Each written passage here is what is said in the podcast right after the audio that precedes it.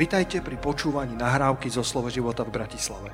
Veríme, že toto posolstvo vás posilní vo viere a povzbudí v chodení s pánom. Ďalšie kázne nájdete na našej stránke slovoživota.sk Dnes ráno sa spolu s vami chcem pozrieť na také dve miesta Svetého písma. To prvé, to prvé je v 1. Samuelovej 30 a to druhé bude Lukáš 7, ak sa mi všetko podarí pokryť. Takže ešte raz si dovolím povedať 1. Samuelova 30. kapitola a to bude v, tomto, v tejto kapitole budeme rozprávať o jednom e, slávnom príbehu, na ktorý som niekoľkokrát v tomto zbore hovoril, ale nikdy nie tak podrobne, ako budem hovoriť dnes ráno. Aspoň si myslím, že takto podrobne som sa ešte nevenoval Dávidovi, ktorý sa ocitol v Cyklagu. Vy, ktorí poznáte písmo, možno budete poznať tento príbeh ako Cyklak. Ešte raz, 1. Samuelova 30. kapitola. 1. Samuelova 30. kapitola a hovoríme o Dávidovej družine, ktorá sa dostala do ťažkých časov a dovolím si to nazvať, ako mám vo zvyku, Eh, každú kázeň, aby sa ti ľahko pamätala, vezmi si späť, čo ti nepriateľ alebo korona ukradli. vezmi si späť, vojdi do tábora nepriateľa a vezmi si späť ako tá starodávna stará chvála, dobrá chvála. I went to the enemy's camp. Vošiel som do tábora nepriateľa and I took back what the enemy stole from me. Vzal som si späť čo mi nepriateľ ukradol. A uvedomujem si, že žijeme v dobe, kedy mnohí z vás prežívate pokoj, máte, máte konečne trošku voľno, konečne tieto vládne reštrikcie, ktoré sú určite veľmi správnou uh, voľbou pre tento čas, ale pomohli vám, aby ste možno spomalili svoje mentálne, fyzické, pracovné, duševné tempo, ktoré ako keby bolo nespomaliteľné v ostatných mesiacoch. Ale myslím si, že sú mnohí z vás, ktorí povedia, táto, toto obdobie ma neteší, toto obdobie je pre mňa obdobím tlaku vôbec e, naučiť sa, ako robiť home office. E, je pre mňa veľmi náročné, nikdy som na to nebol zvyknutý, alebo e, si stratil prácu, alebo si v ohrození, že prácu stratíš alebo si v karanténe, alebo dokonca niektorí možno počúvate, ktorí máte horúčky alebo iné zdravotné indispozície. A chcem dnes k vám hovoriť z tejto slávnej kapitoly 1. Samuelovej 30.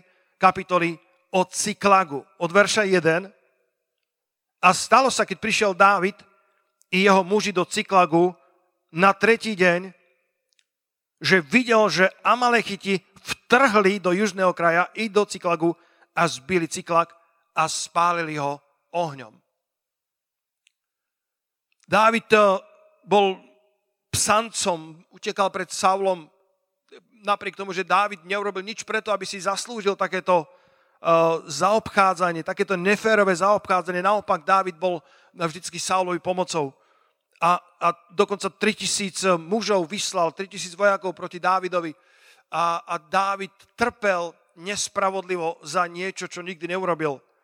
A e, filištínci ho nenávideli, ale akýmsi spôsobom sa potom dostal do, do, do armády filištíncov ako akási zadná stráž alebo zadná voj a postupne kniežata filištíncov získavali dôveru v neho a v, 30, v 29. kapitole uh, tesne predtým, ako mal vojsť do boja myslím, že proti Amalechitom už presne e, nie je podstatné e, ten kontext, ale tie kniežatá povedali však, to je ten, ktorý porazil Goliáša, to, to je ten náš nepriateľ a tak ho vyslali preč zo svojho vojska. Od verša 11 v 29.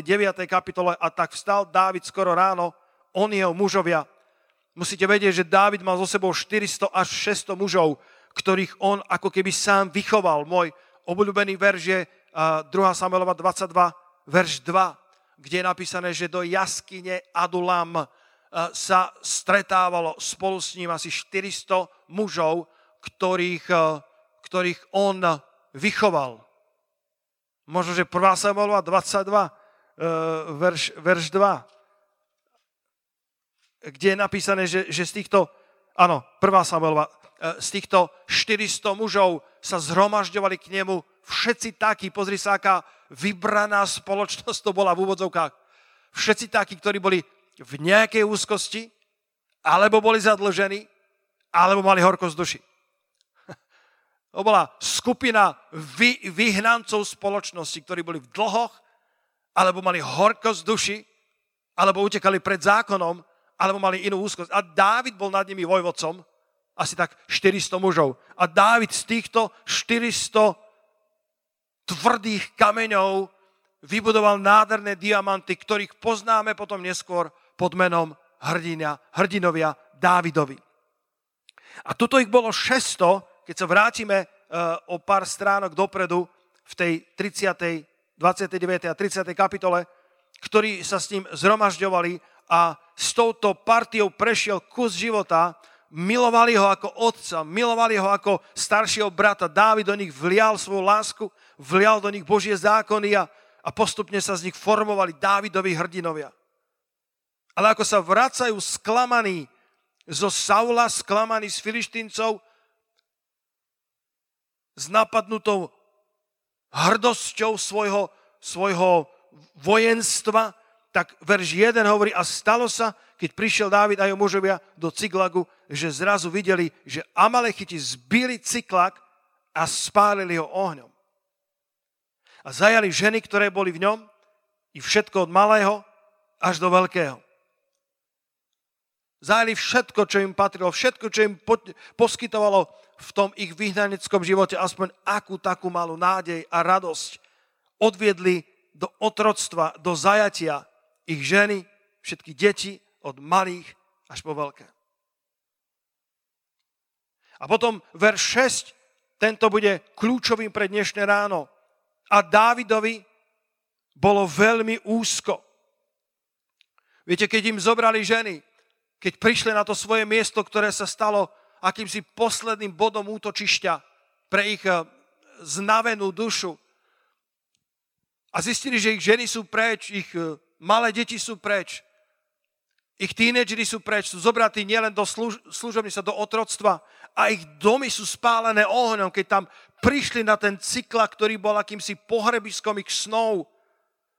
Tak aj títo tvrdí muži, ktorí si prešli peklom na zemi, ktorí si prešli odstrkovaním a mali horkosť duši a mali dlžoby a mali vlastné úzkosti, ale, ale, ale boli ostrialené, boli to ošlahaní muži. Tak verš 4 hovorí, že keď to uvideli, pozdvihol Dávid i ľud, ktorý bol s ním, svoj hlas a plakali, až už nebolo v nich viacej sily plakať. Títo muži, ktorí si skúsili svoje, keď zrazu prišli na pohrebisko svojich snov, keď zrazu prišli na miesto, ktoré ako tak poskytovalo útechu im s e, gňaveným dušiam a všetko ľahlo popolom, tak plakali tak, ako malí chlapci, až dokiaľ v nich viacej nebolo sily, aby plakali.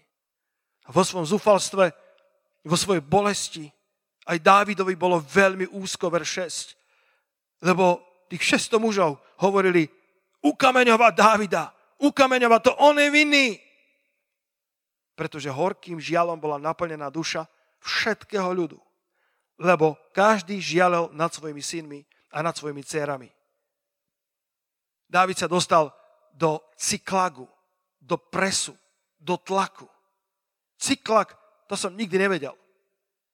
Z hebrejského slovesa sa dá odvodiť dvojaký význam toho slova. Viete, že stará zmluva špeciálne ukazovala aj v týchto menách eh, hrdinov, aj v menách, mestách, miest, ukazovala istý charakter. Cyklak sa dá preložiť ako stlačiť niekoho mentálne, aby sa ukázalo, čo je v jeho vnútri. A podobná, eh, podobné slovo je použité vtedy, keď Delila, Dalila tlačila na Samsona, až dokiaľ jej nezradil tajomstvo svojej sily. To je cyklák. cyklák. Cyklák je, keď sa ocitneš v stave, kedy na teba neustále mentálne tlačia a ukáže sa, čo je v skutočnosti tvojom vnútri. Alebo druhá možnosť je vyvinúť tlak na niečo, aby vydalo svoj skrytý obsah. Nalistuj si iba Job 28, verš 2 a Job 29, verš 6. Tu sa nachádza to, to, ten koren toho slova cyklak. Job 28, verš 2. Tvrdý kameň obráti sa na meď. A Job 29, verš 6. Ba aj moja skala vydávala prúdy oleja. Mm. Cyklak nie je fér. Dávid sa dostal do cyklagu, do zhoreniska svojich nádej nie preto, lebo spravil niečo zlé. Naše zhoreniska ešte nemusia symbolizovať, že sme spravili niečo zlé. Ak by, sa, ak by sa potom e, niektoré myšlienky páčili a boli také nosné, možno Peťo by si mohol si tak premyslieť, ktoré by si dal aj na obrazovku. Táto sa mi zdá byť silná. Naše zhoreniska ešte nemusia symbolizovať, že sme spravili niečo zlé zďaleka nemusia byť signálom toho, že Boh nás opustil. S Dávidom bol tak veľmi, že by si sa čudoval, ako veľmi bol s Dávidom, ale ak si pozrel na jeho cyklak, ak si pozrel na to, že ľudia mali kamene vo svojich rukách a povedali ukameňovať Dávida, lebo to on je za to všetko zodpovedný a pozrite sa, ak by Boh bol s ním, prečo cyklak lahol popolom? A Boh bol s Dávidom oveľa viacej, ako by si si myslel. Jeho zhoreniska zďaleka nesignalizovali, že urobil niečo zlé, alebo že by ho Boh opustil. Naopak, Boh si rád používa naše zhoreniska. Boh si rád používa naše cyklaky, ktoré nie sú fér. Práve na to, aby sa tvrdý kameň obrátil na meď a aby zo skaly vyšli prúdy oleja. Hoho! Boh si vie použiť náš cyklak, vyvinúť tlak na naše životy tak, aby vydal skrytý obsah. Aby sa aj kameň obrátil na meď a aby skala dokázala vydávať prúdy oleja. O, bratia a sestry, žehnávam to, aby cez tento cyklak, ak prechádzaš cyklakom, ak si v pozícii, že máš dobrý čas, že máš Boží pokoj vo svojom živote, všetko ti funguje, tak uh, si zachovaj toto posolstvo pre časy, kedy tvoj cyklak príde, lebo nemôžeš nezažiť cyklak, ak už žiješ nejaký čas na tejto zemi. Tu a tam, či je to vo financiách, alebo je to vo vzťahoch, alebo v rodinách, alebo vo firme, kde pracuješ, nejaký cyklak príde na každého z nás a Boh ho dopustí, aby tvrdý kameň obrátil na meď a aby skala mohla vydávať prúdy oleja. Cyklak vyzeral ako koniec Dávidových snov.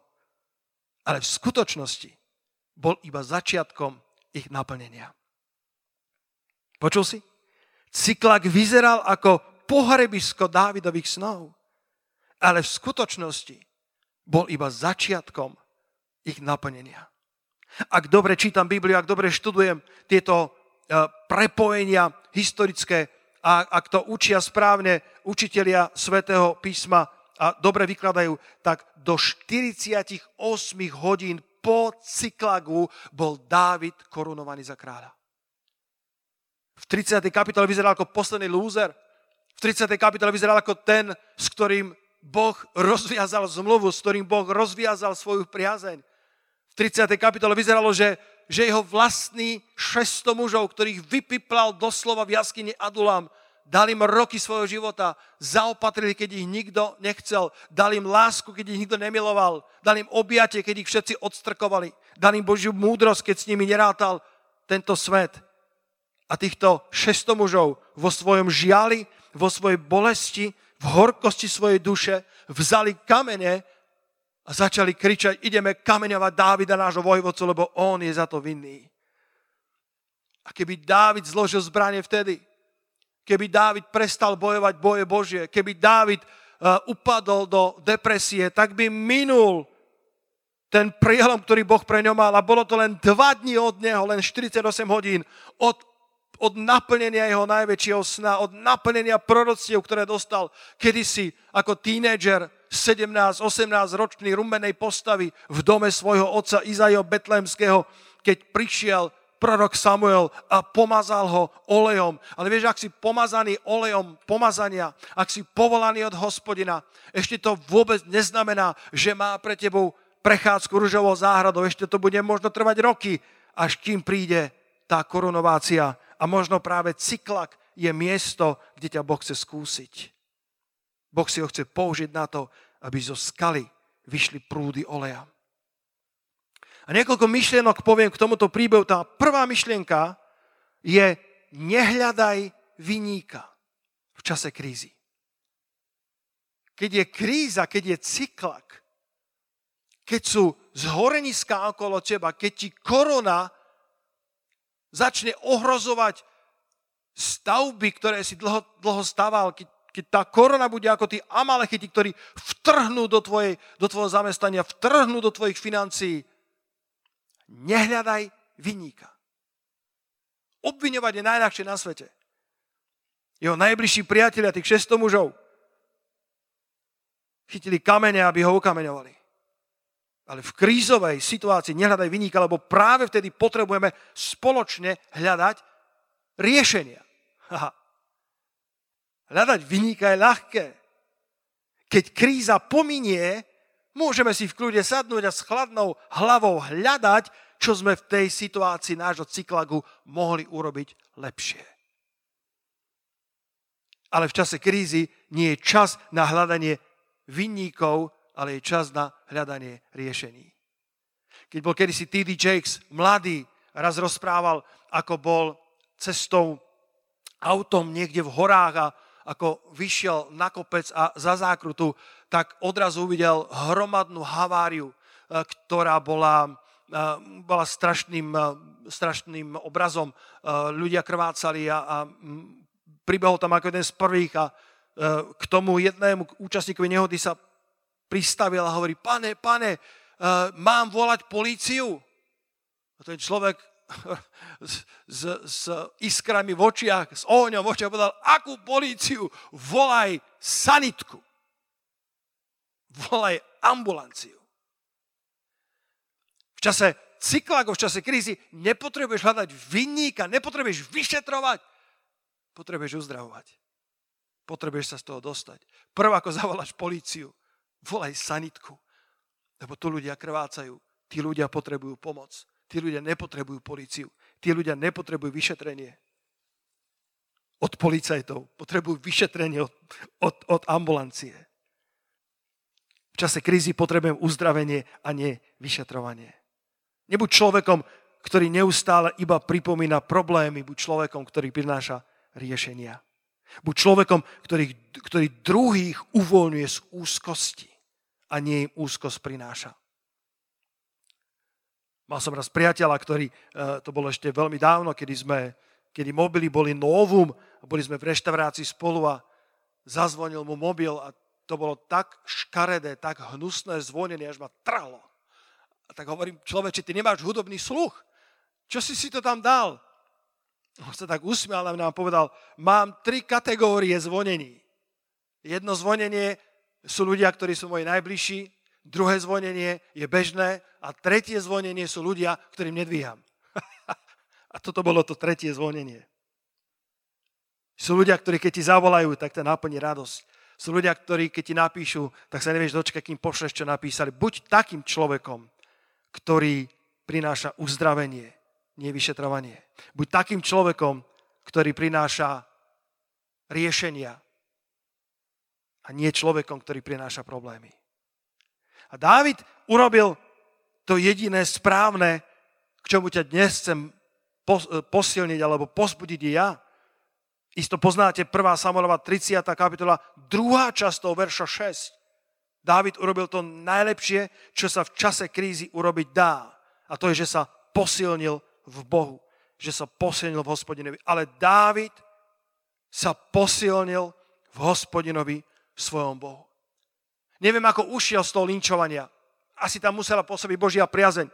Chlapi, svalnatí, drsní, mali kamene vo svojich rukách, 600 mužov a kričali unison ukameňovať Dávida, ale Dávid akým spôsobom, akým si spôsobom im unikol z ich zovretia z ich rúk a Biblia nám hovorí, že sa posilnil v hospodinovi svojom Bohu. Dávidovi bolo veľmi úzko. Tak to začína. Dávidovi bolo veľmi úzko, možno, že tebe je veľmi úzko.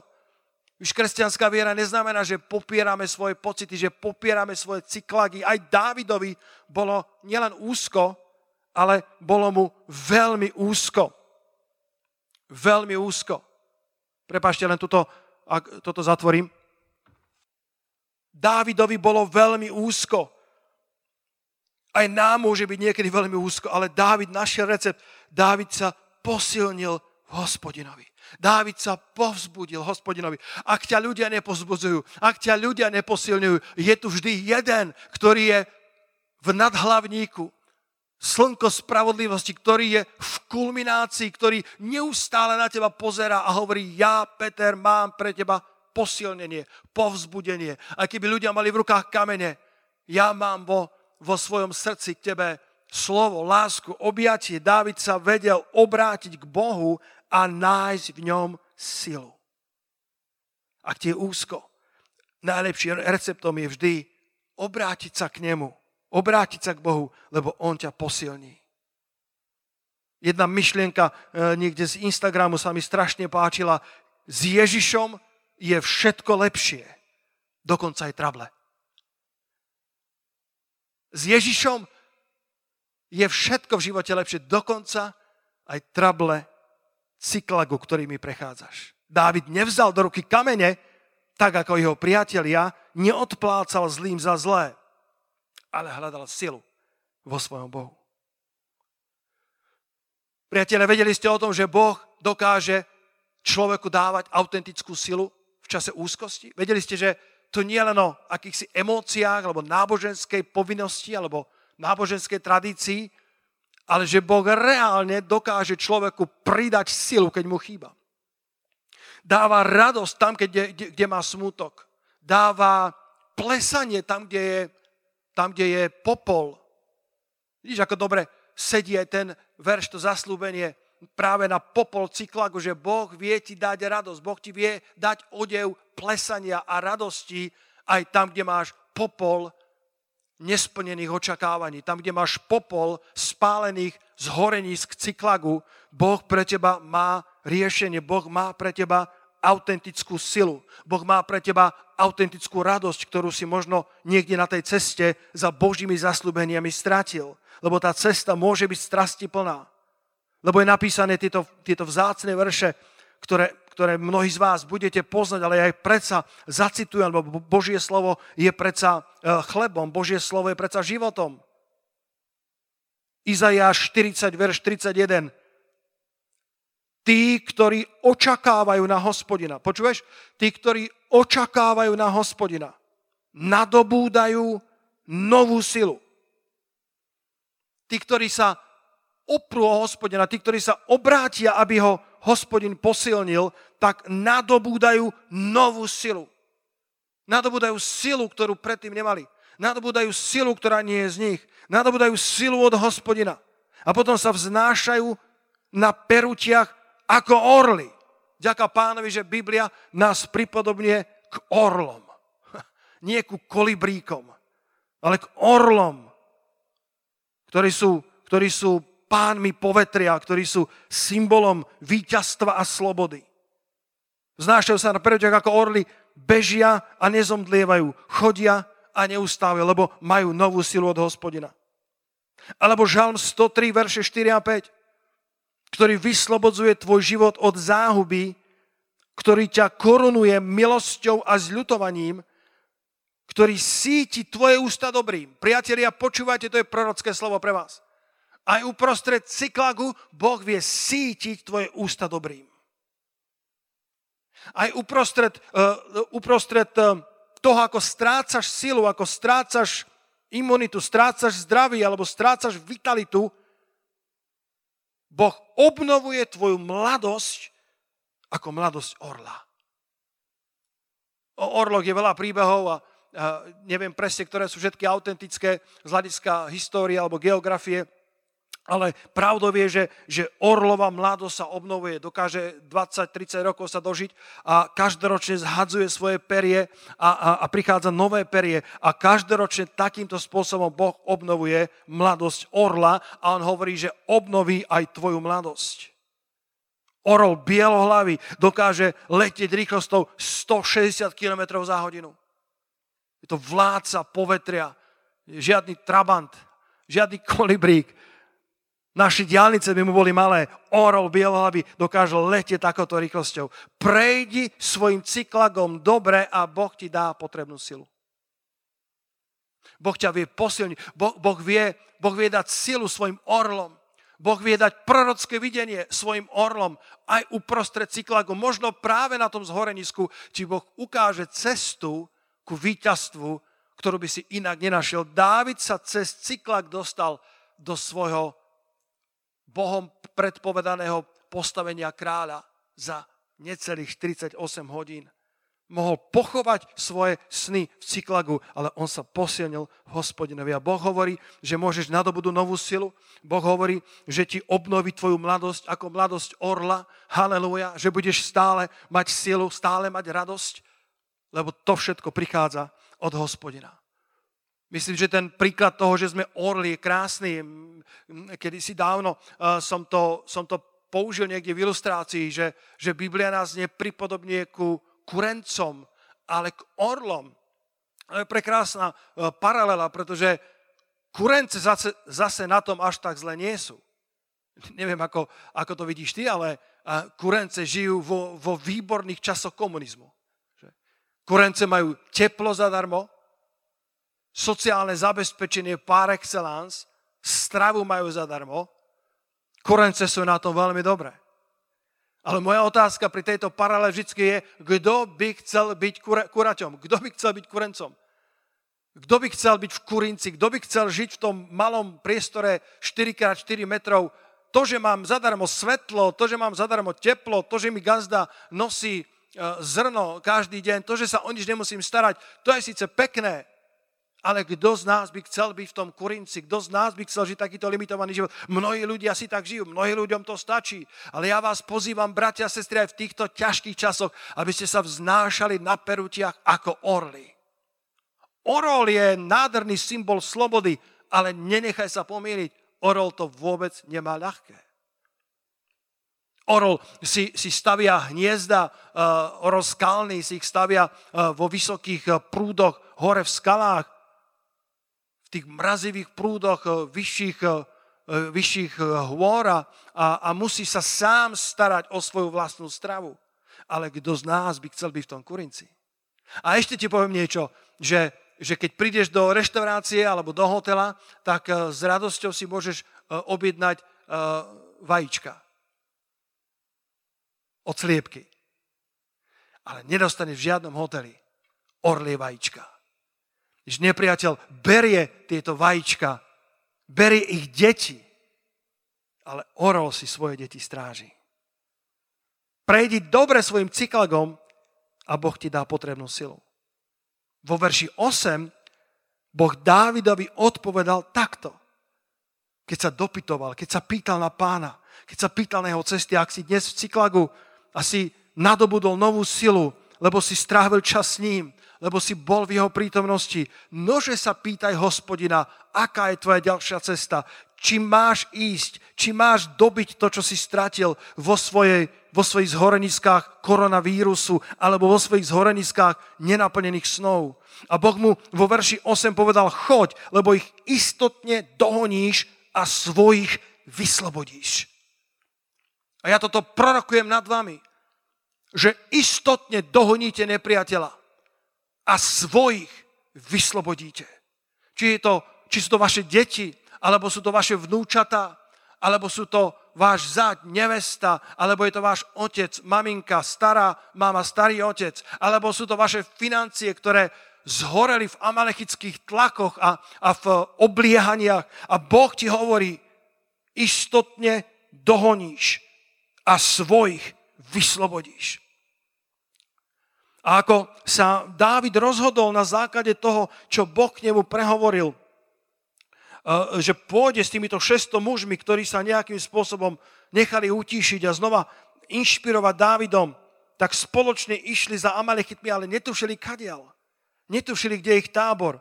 A verš 11 je zvláštny príbeh, ako tam zrazu našli akéhosi egyptského muža na poli, ktorého doviedli k Dávidovi, dali mu chleba, zjedol, mu napiť sa vody.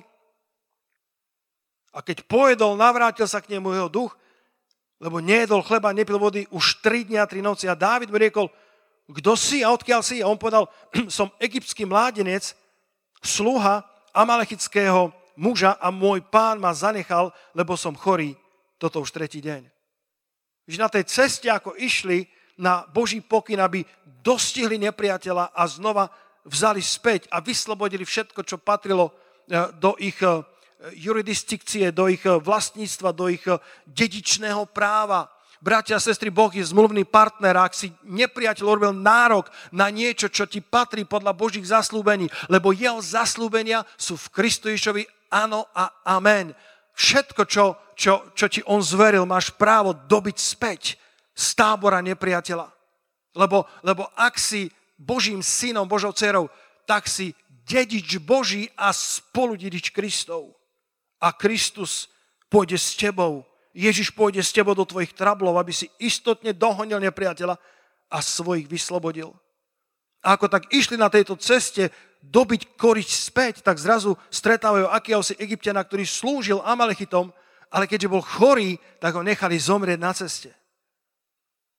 Zachránili ho a on im nakoniec ukázal cestu do tábora nepriateľa. Počúvajte ma.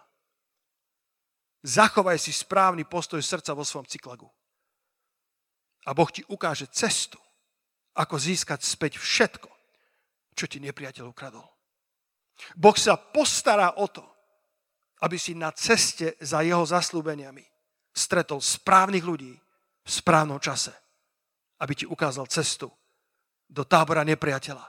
Aby si si znova vzal späť, čo ti nepriateľ ukradol aby si znova vyslobodil vlastný, aby si znova získal späť a satane, akým právom si siahol na moju rodinu, akým právom si siahol na moje zdravie, akým právom si siahol na moje financie.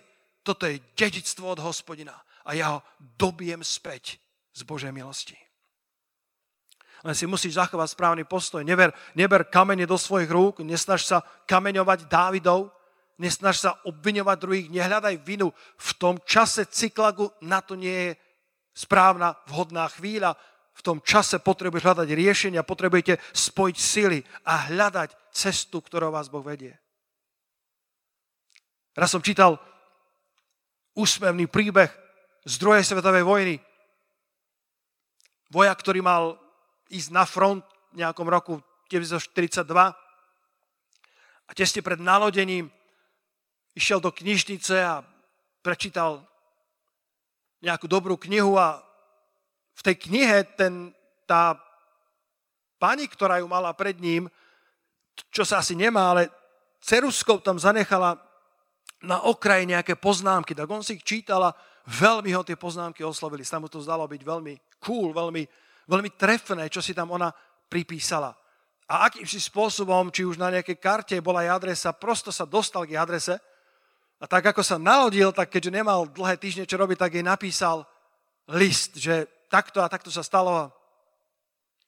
A, a ja som si prečítal vaše poznámky a veľmi ma oslovili. A predstavte si, tá slečna mu odpísala a povedala, že to je veľmi milé. A začali si písať. Myslím, že 9 mesiacov trval tento platonický vzťah na diálku a písali si uh, viac a viac vrúcnejšie a vrúcnejšie, až nakoniec, nakoniec niekde v tom procese sa cez tieto listy do seba zdá sa, že zalúbili, ale nikdy sa nevideli. Ono je prosil, aby mu poslala fotku, ale ona povedala, že nie. A po tých deviatich mesiacoch sa mal vrátiť na dovolenku z vojnového frontu a dohodli, už nepamätám detaily, povedzme, že každý bude mať rúžu, aby sa spoznali, ako on bude vychádzať z tej lode a ona ho v prístavisku privíta. A viete si predstaviť, ako mu búšilo srdce 160 km za hodinu. A, a to bola žena jeho snov podľa toho vnútorného nastavenia, podľa toho, čo dokázal prečítať z tých listov. Jej duša bola krásna. A tak sa nevedel dočkať, kto vie, ako vyzerá. Celé tie týždne si predstavoval jej, jej krásu, ako ak bude čo len tak pekná, ako sú jej listy a jej vnútro, vnútorný život, tak to je potom trefa do čierneho. To je potom, to je potom bingo celoživotné. A tak tam stál s tou ružou a, a pozeral po celom prístavisku, že ktorá žena bude sa k nemu približovať. A zrazu prichádzala žena snov, prekrásna, blondína, mladá, vitálna, s nádherným úsmevom a blížila sa priamo k nemu. Jemu sa srdce rozbušilo ešte viac ako predtým. Ale žiaľ, žiadnu rúžu nemala a tak ho obišla. A tesne za ňou bola pani v stredných rokoch, postaršia, prešedivelá, ktorá sa úprene na ňu pozerala a mala rúžu. Prišla k nemu a povedala, tak to som ja. A jeho sklamanie by si mohol cítiť v atmosfére, ale si povedal, ak je to táto žena, to je tak krásny človek vo vnútri. A tak sa uklonil a povedal, madam, som tak rád, že vás môžem spoznať aj osobne. Dohodli sa totiž, že pôjdu spolu na večeru, tak povedal, dovolte mi, aby som vám ponúkol moje rameno, aby som vás pozval na prekrásnu večeru, ktorú sme si 9 mesiacov plánovali. A tá staršia pani sa usmiala. Pozerala mu priamo do očí a povedali, povedala, mladý mužu, ja netuším, o čo tu kráča. Ale tá slečna, ktorá išla predo mnou, ma poprosila, aby som prišla k vám s ružou. A povedala mi, ak vás ten mladý vojak pozve na večeru, tak mu odkážte, že ho čakám v tomto hostinci. Naša budúcnosť sa rozhoduje v nebi na jednej strane. Ale na druhej strane naša budúcnosť sa rozhoduje v našich cyklagoch. Neviem, neviem, čo by sa stalo, keby Dávid neobstál. Ak by ho ukameňovali, tak je to jasné. Ale možno by unikol, ale zahorkol vo svojom srdci na Boha, ktorý mu slúbil víťazstva tróna. A namiesto toho má spálený cyklak a jeho najvernejší sa mu obrátili chrbtom.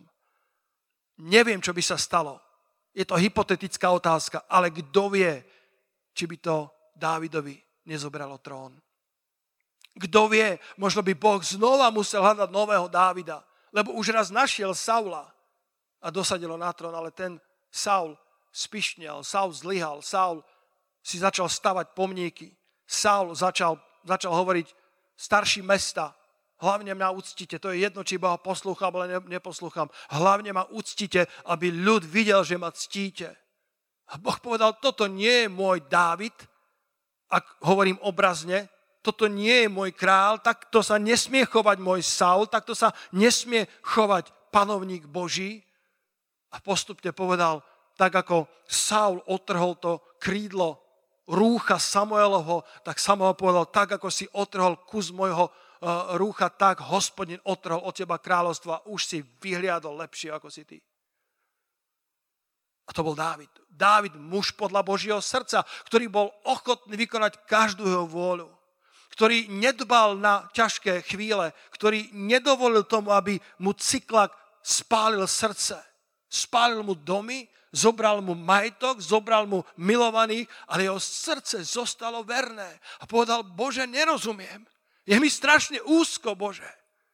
Sklamal som sa sám v sebe, v mojich priateľoch a zdá sa, že aj v Tebe. Ale napriek tomu Dávid sa neobrátil do horkosti, Dávid sa neobrátil do útlaku, do sklamania, ale obrátil sa k hospodinovi a našiel pozbudenie a posilnenie v ňom. A Boh mu povedal, choď a, a, a dostíneš nepriateľa a, a vyslobodíš tvojich vlastných a potom mu tam e, nastražil jedného, jedného špeha, jedného špiona, ktorého nepriatelia udvrhli, aby zahynul na tretí deň. Iš to som nikdy nevidel. Možno je to obraz, e, obraz na to, ako pán Ježiš na tretí deň e, vyzerá, že, že, že už je nádej preč a predsa na tretí deň vstal z mŕtvych a ukazuje nám cestu, aby sme vtrhli do tábora nepriateľa a vzali si všetko, čo nám ukradol späť. Mladík zvládol ten test a dostal svoje najlepšie. O Božie najlepšie však budeš musieť bojovať, priateľu. Tvoja rodina by ti mala stáť za to. Tvoja firma by ti mala stáť za to. Tvoja církev by ti mala stáť za to. Tvoje zdravie, pretože nie si zdravý len kvôli sebe, ale aj kvôli svojim blízkym, kvôli svojej budúcnosti. Nepriateľ ti nevráti to, čo ti ukradol iba tak, ale budeš o to musieť bojovať. V 16. verši stále tejto istej kapitole čítame v tej druhej časti toho verša, že Amalechiti jedli, pili a hodovali z celej tej veľkej koristi, ktorú pobrali z krajiny Filištíncov a z Judska. Nepriateľ už mal veľkú párty. Nepriateľ už hodoval. Nepriateľ sa veselil a povedal, ha, ďalšia korisť, ďalšia porážka armády toho svetého Boha. Jedli, pili a hodovali z tej veľkej koristi.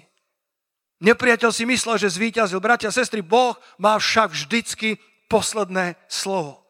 Ešte to neskončilo, až kým Boh nepovedal, že to skončilo. Boh ti dokáže vrátiť všetko, čo ti nepriateľ ukradol. Len o to začni znova bojovať. Možno sa ti zdá, že je to navždy preč. Nože sa najprv opýtaj Boha. A ak ti povie tak ako Dávidovi, že nepriateľa dostihneš a svojich vyslobodíš, tak si znova obleč celú výzbroj Božiu a bojuj za všetko, čo ti je cenné, vzácne a za všetko, čo ti hospodin zveril do tvojej správy. To bolo Dávidové.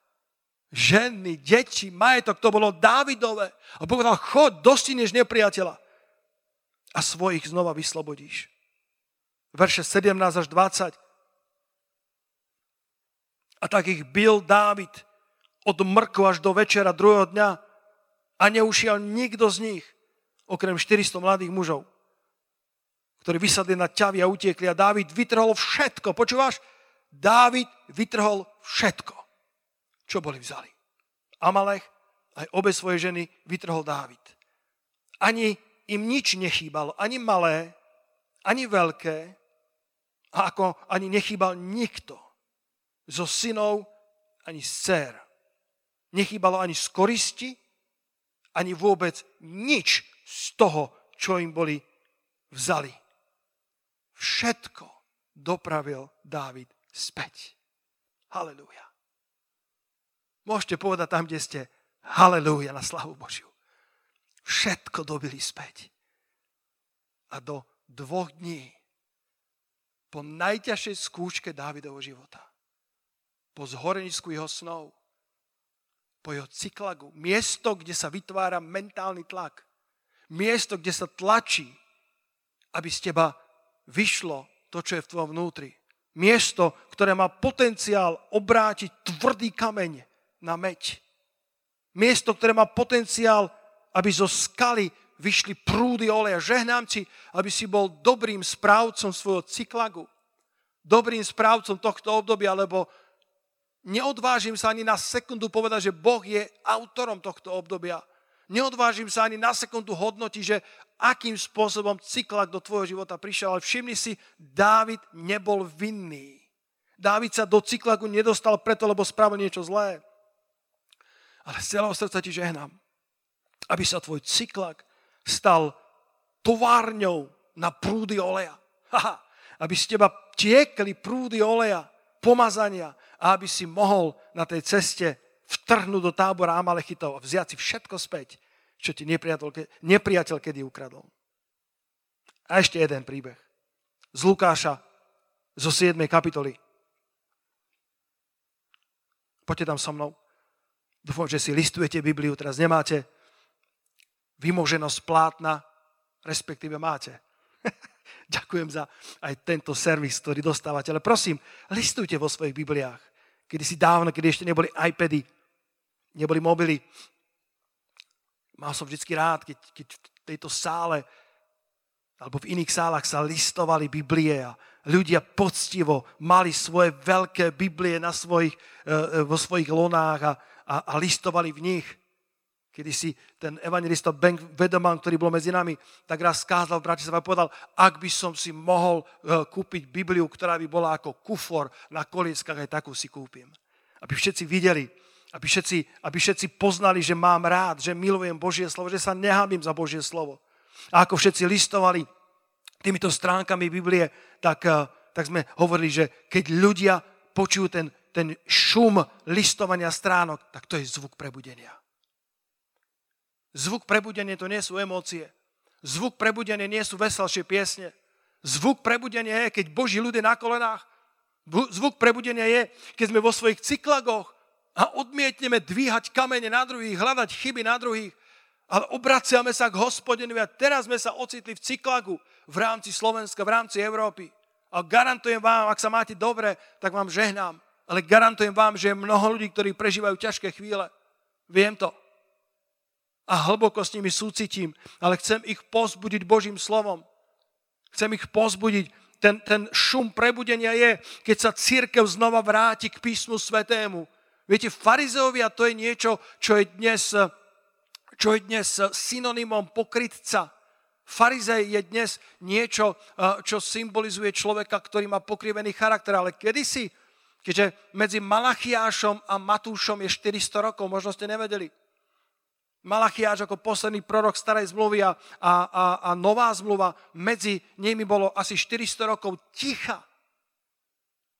Kedy 400 rokov nebolo počuť prorockého hlasu, kedy 400 rokov e, nebolo pozdvinuté hnutie až 100 rokov pred tým, ako pán Ježiš alebo Ján Krstiteľ prichádzajú na scénu. Boh si pozdvihol farizejské hnutie. Na počiatku to bolo Božie hnutie. Na počiatku to bolo hnutie, ktoré volalo vráťme sa k Svetému písmu, navráťme Boží ľud k Božiemu slovu.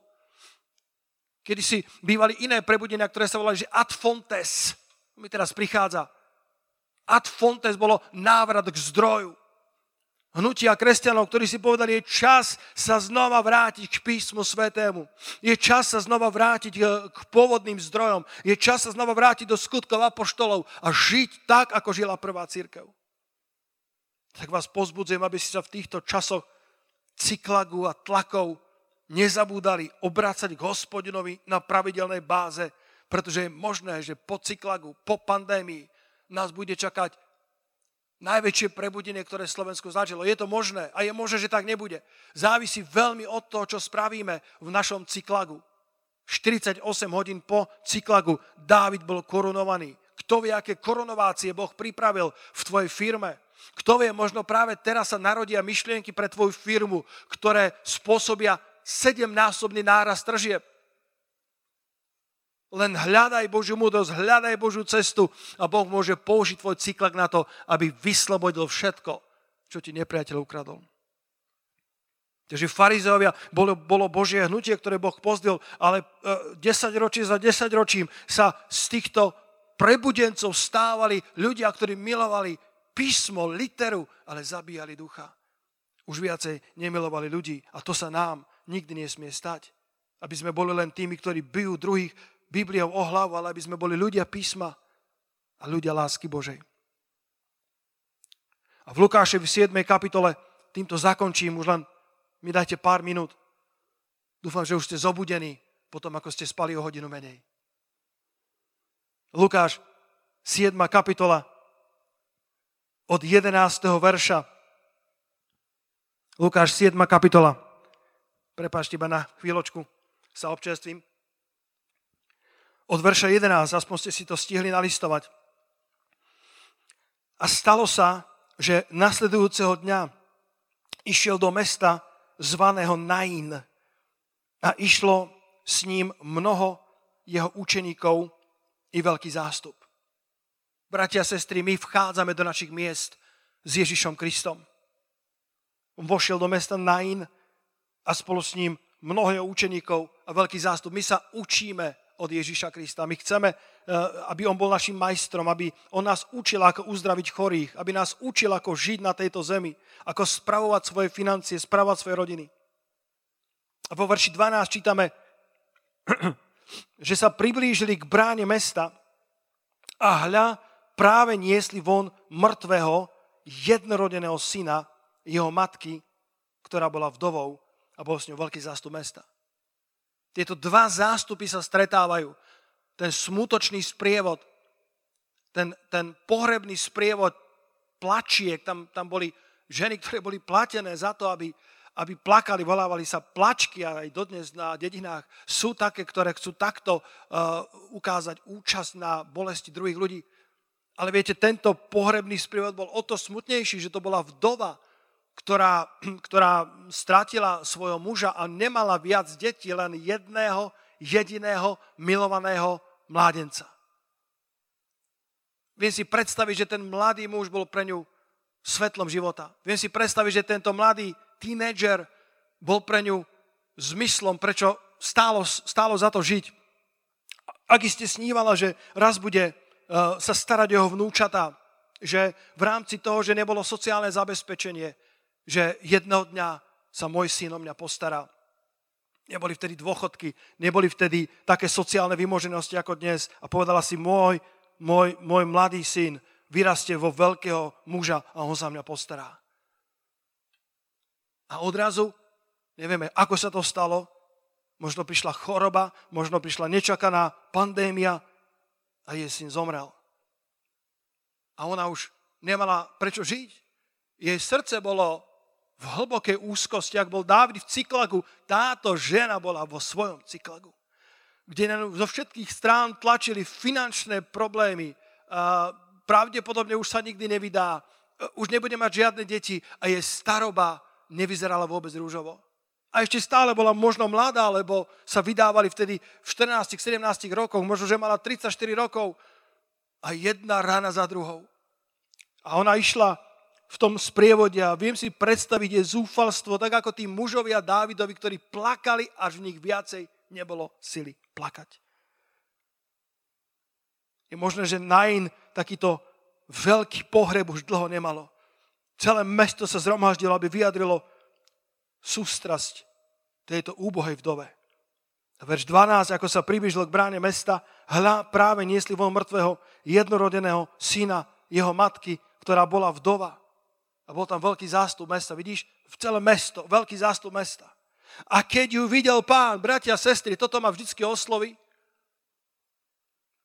Pán videl jej trápenie. Pamätáte pred týždňom? Pravdepodobne nie. že vraj to je zlá otázka, ktorú sa kazateľ nemá pýtať. Ale možno, že pamätáte, kedy som hovoril, že, že učeníci veslovali a pán videl, ako sú vyčerpaní z veslovania. Pán vidí tvoju únavu, tvoju vyčerpanosť. Pán vidí tvoj zápas. Pán videl ten pohreb, ten smútok, tú bolesť srdca. A bol pohnutý ľútosťou nad ňou, priatelia a povedal, neplač. Keď ti povie človek, neplač, OK, má so mnou súcit, ale keď ti povie, Ježiš, neplač. A Ježiš nezostane nikdy iba pri slovách. Verš 14 hovorí, že, že, že Ježiš pristúpiac dotkol sa már. Nikdy nezabudni, že Pán Ježiš chodí aj po vodách. Že Pán Ježiš chodí aj do, do smutočných sprievodov. Pán Ježiš chodí na zhoreniska cyklagov. Pán Ježiš chodí na zbankrotované firmy a dotýka sa našich már. Vo štvrtočnom biblickom vyučovaní som hovoril o malomocnom, ktorý nebol iba malomocný, ale bol plný malomocenstva. Iný preklad hovorí, že bol v pokročilom štádiu malomocenstva. Pravdepodobne mu chýbali časti tela, možno kus ucha, možno nos, možno možno už nebol rozpoznateľný ako človek a z diálky kričal na Iša, uh, synu Dávidov, keby si chcel, vie, že ma môžeš uzdraviť a očistiť. A Ježiš nielenže povedal, chcem buď čistý, ale Biblia hovorí, že sa ho dotkol. Halelúja. Ježiš vzal tú svoju spasiteľskú, hrnčiarskú ruku, ruku toho tesára, ktorý dokáže formovať, ktorý dokáže vytvárať s kameňou meď. Ruku toho hrnčiara, ktorý dokáže vytesať a, a dokáže z, tvojho, z tvojej nádoby, aby vytekali prúdy oleja, túto svoju ruku vložil do hnieloby toho malomocného. Vložil do jeho rozkladajúceho sa tela a povedal, chcem buď čistý. Ježiš nezostáva iba pri slovách pozbudenia. Ježiš je majstrom skutku. Ježiš nemiluje iba slovom, ale aj skutkom a pravdou, tak ako to vyžaduje od nás. Pristúpiac, dotkol sa Már. A tí, ktorí niesli mŕtvého, zastáli. Bol nezvyčajno, bol rabín. On zastavil ten smutočný sprievod. A toto sú nádherné slova. Ježiš povedal, mládenče, tebe hovorím, vstaň. Viete si predstaviť pár sekundové ticho, trápny moment. To bol predsa smutočný pohrebný sprievod. Ten mládenec zomrel. Ježiš povedal, mládenče, tebe hovorím, áno, Áno, mládenče, tebe hovorím. Áno, drahá sestra, áno, drahý brat, tebe hovorím. Ešte stále je tu šanca na, na korunováciu. Ešte stále cyklak nie je konečným, konečnou stanicou tvojho života. To, čo sa zdá byť ako zhoreniskom tvojich snov, je možno len začiatkom ich naplnenia. Tebe hovorím, mládenče. Tebe hovorím, mladý človek, ktorý si padol do hriechu, ktorý si sa utápal v hambe a vine, Tebe hovorí, mládenče, nože vstaň, ešte mám pre teba budúcnosť. Žena, ktorá si prešla rozvodom, tebe hovorím, Božím slovom, nože sa otraz z toho smutku, ešte stále mám pre teba budúcnosť. Podnikanie ti padá, tebe hovorím, mladý muž, tebe hovorím, starší pán, človek, ktorý má 50, 55 rokov, Povieš si, ale pre mňa už nie je nová šanca, lebo už mám svoj vek a Boh hovorí, tebe hovorím, staň, lebo ešte stále mám pre teba budúcnosť. Neplač, ako povedal tej žene. A potom mládencovi, tebe hovorím, staň. A na záver, verš 15. A mŕtvy sa posadil. Aký div. Všetkým popadali sánky. Zdesený. Mŕtvy sa posadil. A tá druhá časť je niečo, čo som nikdy predtým nevidel. Raz som to zmienil pred pár mesiacmi v kázni. Mŕtvy sa posadil a začal hovoriť. A oddal ho jeho matke. Evangelista Lukáš nám sem dal tento detail a mŕtvy sa posadil a začal hovoriť. Dopočul som sa, dočítal som sa, že keď sa niečo také stalo na Strednom východe, zomrel jednorodený syn vdovy. Nemala muža, nemala iné, iných, iné deti, už nie, to božnie synov. Tak bolo zvykom, že dedinčania vtrhli do jej domácnosti. A zobrali, vybrakovali šatník z veci toho mladého muža, pretože povedali, ty už nikdy viacej nebudeš potrebovať mužské šaty. Ty už nikdy viacej nebudeš potrebovať tieto nohavice, tento plášť, tento mokasíny, lebo to je mužská veľkosť. Tvoj jednorodený zomrel. A je možné, že niektorí z týchto mužov z dediny prišli do toho smutočného sprievodu oblečení vo veciach tohto mladého muža. A keď je napísané, že tento muž sa posadil a začal hovoriť, otázka je, čo hovoril. A to nemáme v písme. Ale dovolte mi trošku fantazírovať. Dovolte mi trošku, aby som, aby som to dramaticky uviedol a takisto to tak aj mohlo byť. Ten mladý muž možno zbadal v tom sprievode svojho bratranca a začal hovoriť, ale to sú moje nohavice. Možno zbadal svojho strika a povedal, striko, to je môj plášť. A ty mokasíny, odkiaľ máš? To je z druhého šuflíka môjho šatníka. To je moje. A tak vám chcem povedať, bratia a sestry, potom, ako Kristus prišiel k nám a povedal mládenče, vstaň, tebe hovorím, mladá žena, mladý muž, vstaň, tebe hovorím. Ako nás skriesil v, v Kristovi, ako nás skriesil v tej, v tej viere v Spasiteľa, začnime hovoriť nepriateľovi, daj mi späť, čo mi nepriateľ ukradol. Daj mi späť, čo si, čo si ukradol v mojom živote. Navráť mi, vtrhnime do tábora Amalechitov a s Božou pomocou si vezmime späť to, čo nám nepriateľ, nepriateľ neprávom ukradol. Robme si nárok na to všetko, čo nám Boh vo svojom slove zaslubuje. Čo hovoria tvoje ústa, brada, sestra? predtým ako, ako skončím, toto je moja otázka. Čo hovoria tvoje ústa, lebo smrť i život sú v moci jazyka. Smrť i život sú v rukách jazyka. Niektorí hovoria, to je v rukách Božích. Ultimátne áno, v konečnom meradle áno, ale to, ako sa ti na tejto zemi bude dariť, je do veľkej miery spojené s, to, s tým, ako sa zachováš vo svojom cyklagu. Je do veľkej, miery spojené, do veľkej miery spojené s tým, čo hovoria tvoje ústa, lebo, lebo každý sa nasíti ovocia svojich rtov čo hovoríš v čase cyklagu, čo hovoríš nad sebou, nad svojimi deťmi, nad svojou budúcnosťou v čase tlaku, či z teba vychádza výborný olej alebo peníž žlč.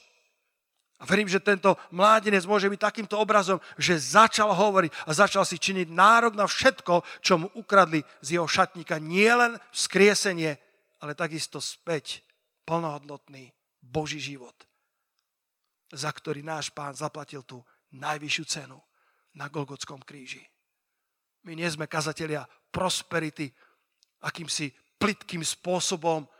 Nie, my sme kazatelia Božieho slova. Božie slovo hovorí, že hospodin má záľubu v prosperite, v šalome svojho služobníka.